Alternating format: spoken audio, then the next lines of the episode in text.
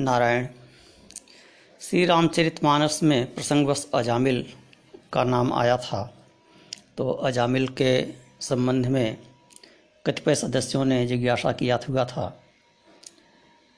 और उसको हमने आरंभ किया था। तो अजामिल के उपाख्यान को संक्षेप में पूरा कर देना उचित समझते हैं। प्रसंगवश चल पड़ा। तो इसको श्रीमद् भागवत से लेकर बता देते हैं। अजामिल एक ब्राह्मण था, कन्नौज का कान्यकुब्ज नगर बहुत बड़ा शास्त्रज्ञ था, शील, सदाचार, सद्गुणों का खजाना था। ब्रह्मचारी था, विनयी था, जितेंद्रिय था, सत्यनिष्ठ था, मंत्रों का ज्ञाता था। और पवित्र भी था। ब्राह्मणोचित सभी गुण उसमें थे।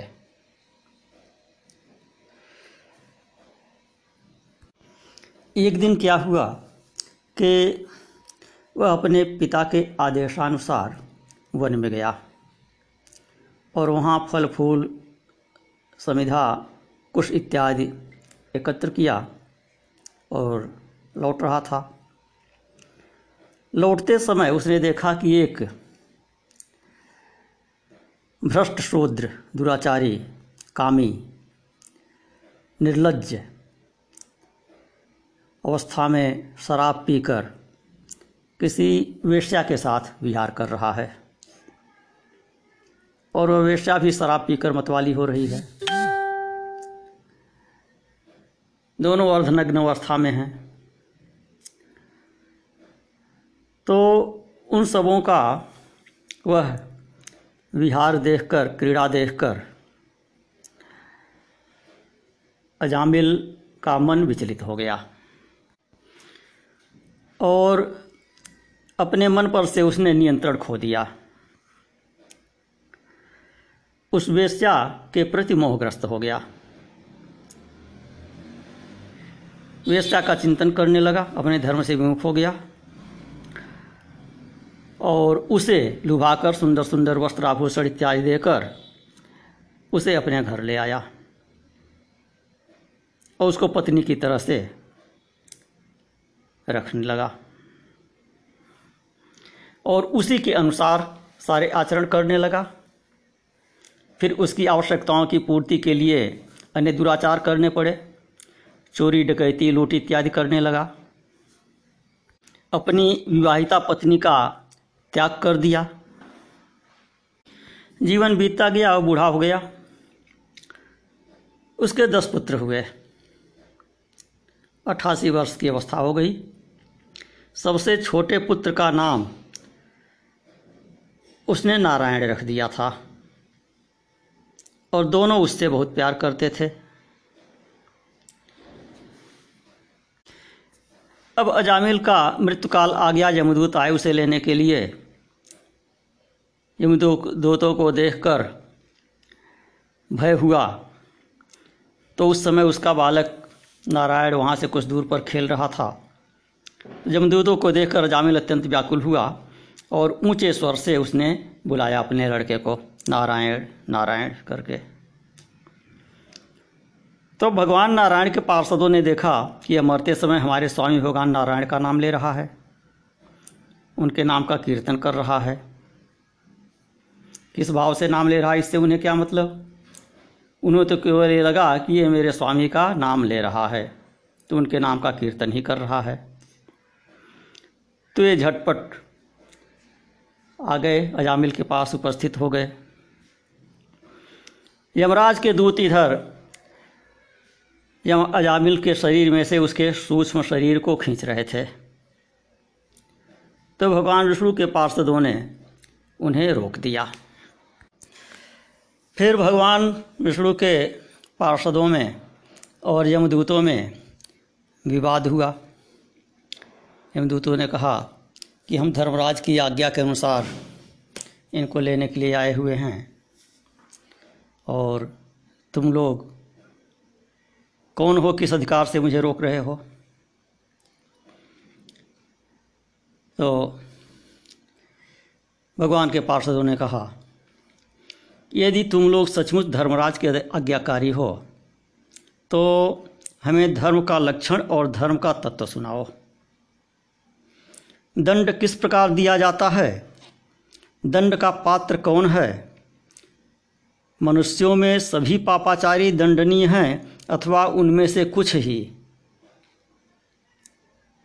इसका वर्णन करो। तो यमदूत उन्हें फिर धर्म निर्णय सुनाने लगे। यमदूतों ने कहा कि वेदों ने जिन कर्मों का विधान किया है, वे धर्म हैं, और जिनका निषेध किया है, वे अधर्म हैं।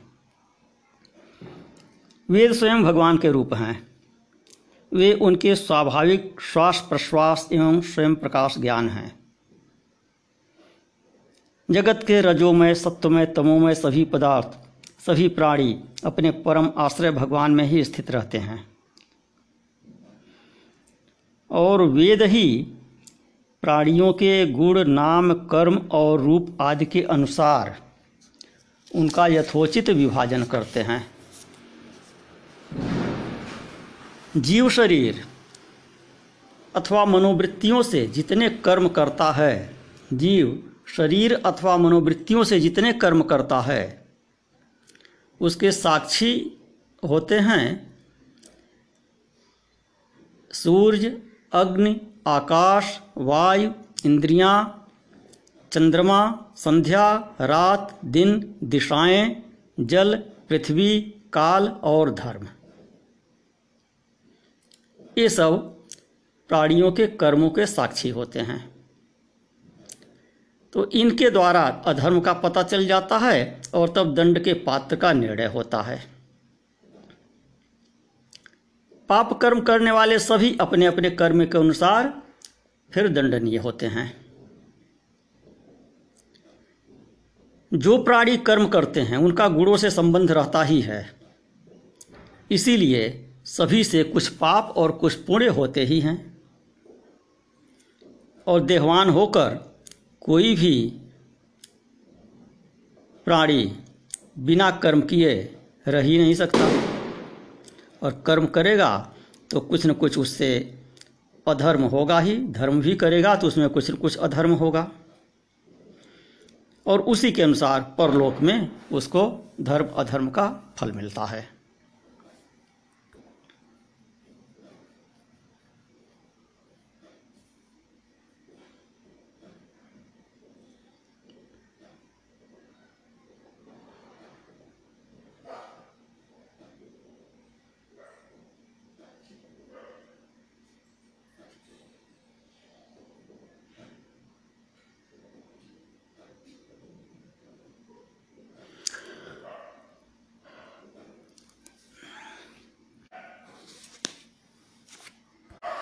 जैसे सोया हुआ अज्ञानी व्यक्ति, स्वप्न के समय प्रतीत हो रहे अपने कल्पित शरीर को ही अपना वास्तविक शरीर समझता है। जो शरीर उसका सोया हुआ है अथवा जो शरीर उसका जागा हुआ था, उसको भूल जाता है। उसी प्रकार, यह जीव जागृत में भी पूर्व जन्मों की याद को भूल जाता है। और वर्तमान शरीर के सिवा पहले और पिछले शरीरों के संबंध में कुछ भी नहीं जानता।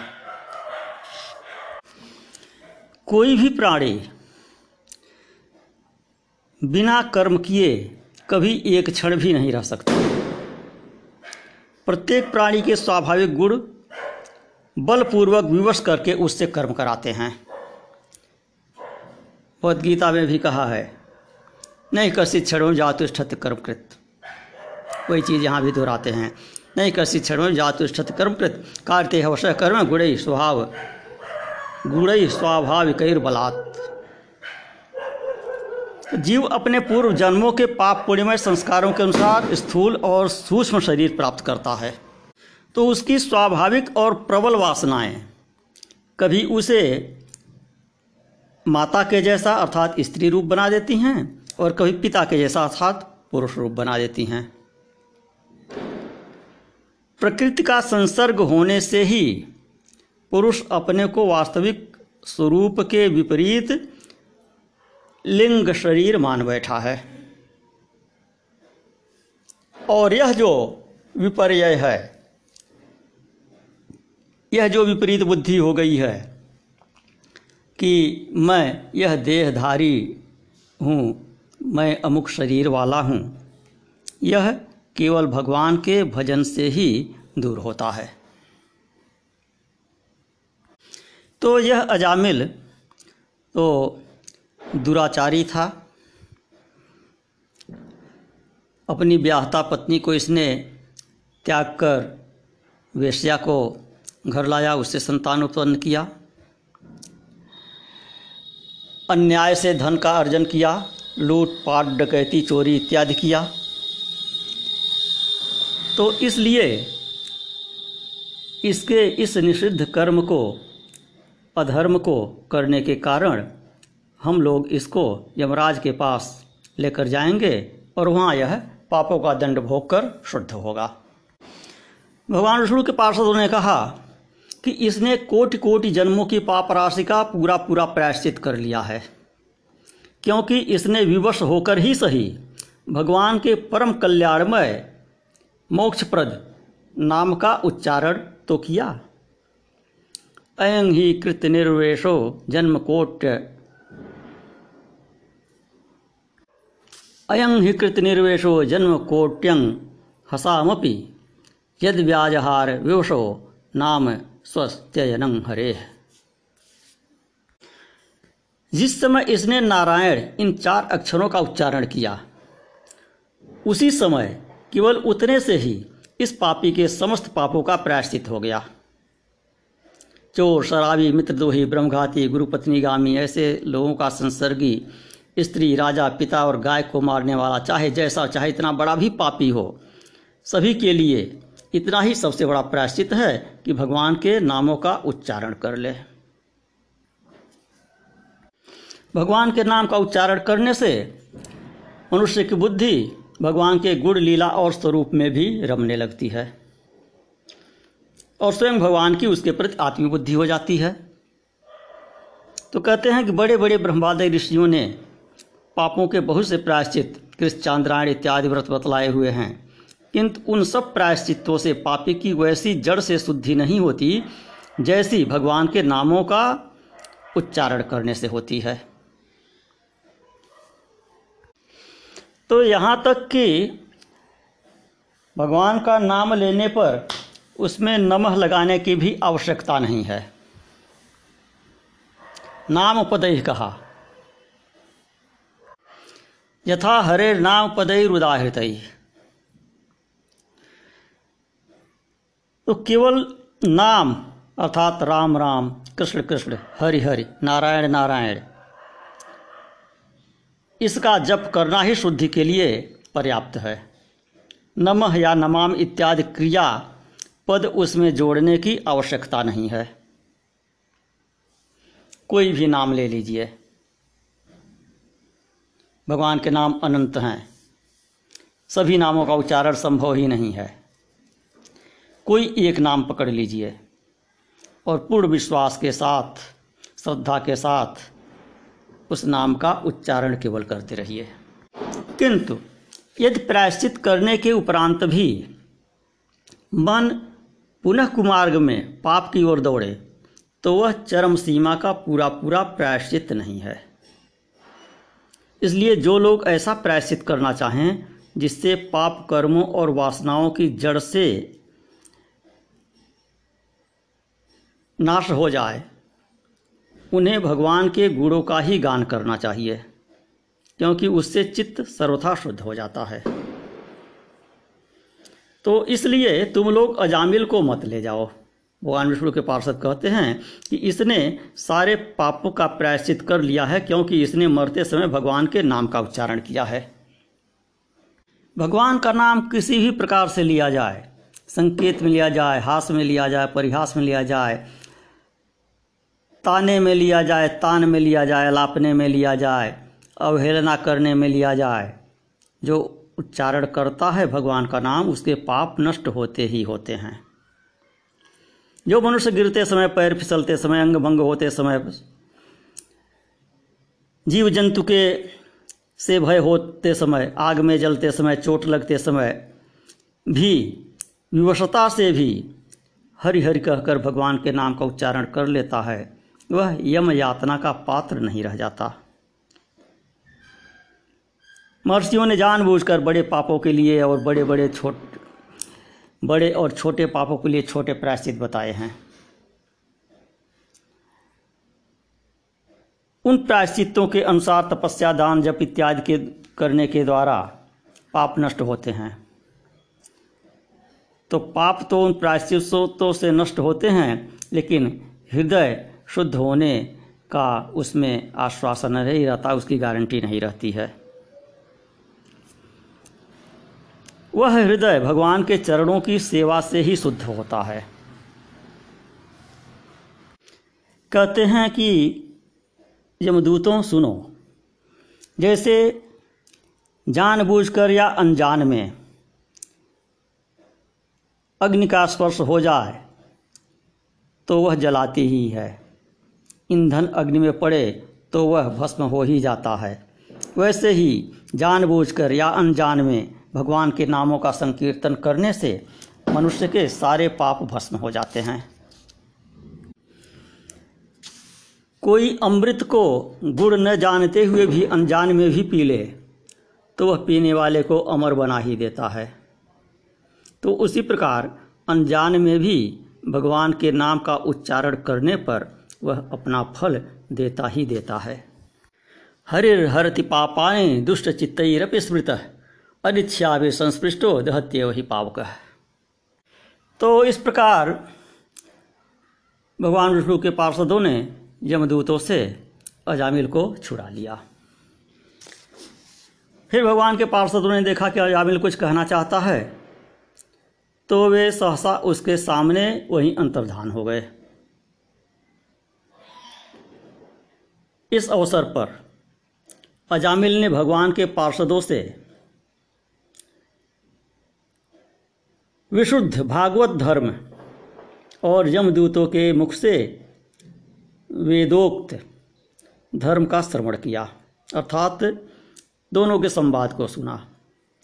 यमदूतों से भी धर्म निर्णय को सुना और विष्णु के पार्षदों से भागवत धर्म को सुना, भगवान नाम की महिमा को सुना। तो सर्वपापहारी भगवान की महिमा सुनने से अजामिल के हृदय में शीघ्र ही भक्ति का उदय हो गया। और अब उसने अपने पापों का स्मरण करके पश्चाताप करना आरंभ किया। अपना पूर्व का चरित्र सोचने लगा और पश्चात का दुष्चरित्र सोचने लगा। तो यह सब सोच विचार करके और यमदूतों का और भगवान के पार्षदों के संवाद का स्मरण करके अजामिल के चित्त में संसार के प्रति तीव्र वैराग्य हो गया। और वह कन्नौज से फिर हरिद्वार चला गया। वहाँ जाकर योग इत्यादि करने लगा, ध्यान करने लगा। और योग मार्ग से उसने अपने शरीर को त्याग किया। और भगवान विष्णु के पार्षद उसके पास आए, उसको सम्मान पूर्वक लेकर वैकुंठ लोक में गए। तो कहते हैं कि, म्रियमाणो हरेर नाम घृणन पुत्रोपचारितम। अजामिलो अय अजामिलोप्य गाधाम किंग पुनः श्रद्धा गृणन कि अजामिल जैसे पापी ने मृत्यु के समय पुत्र के बहाने भगवान के नाम का उच्चारण किया, उसे भी वैकुंठ की प्राप्ति हो गई। तो फिर जो लोग श्रद्धा के साथ भगवान नाम का उच्चारण करते हैं, उनकी तो बात ही क्या है?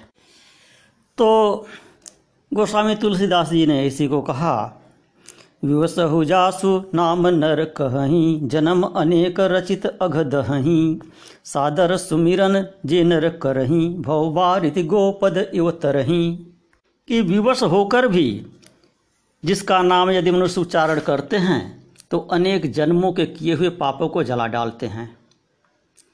और यदि आदर के साथ स्मरण करते हैं, श्रद्धापूर्वक स्मरण करते हैं, जानबूझकर तो संसार सागर को उसी प्रकार पार कर जाते हैं, जैसे गाय की खुर में भरे हुए पानी को पग से पार कर जाए।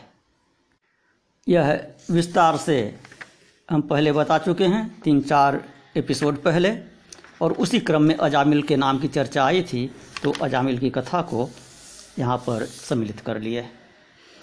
तो भगवान शंकर भी पार्वती से सादर सुनने के लिए कह रहे हैं। हरिगुण नाम अपार कथा रूप अगणित अमित, मैं निज मति अनुसार कहूँ उमा सादर सुनहु। नारायण।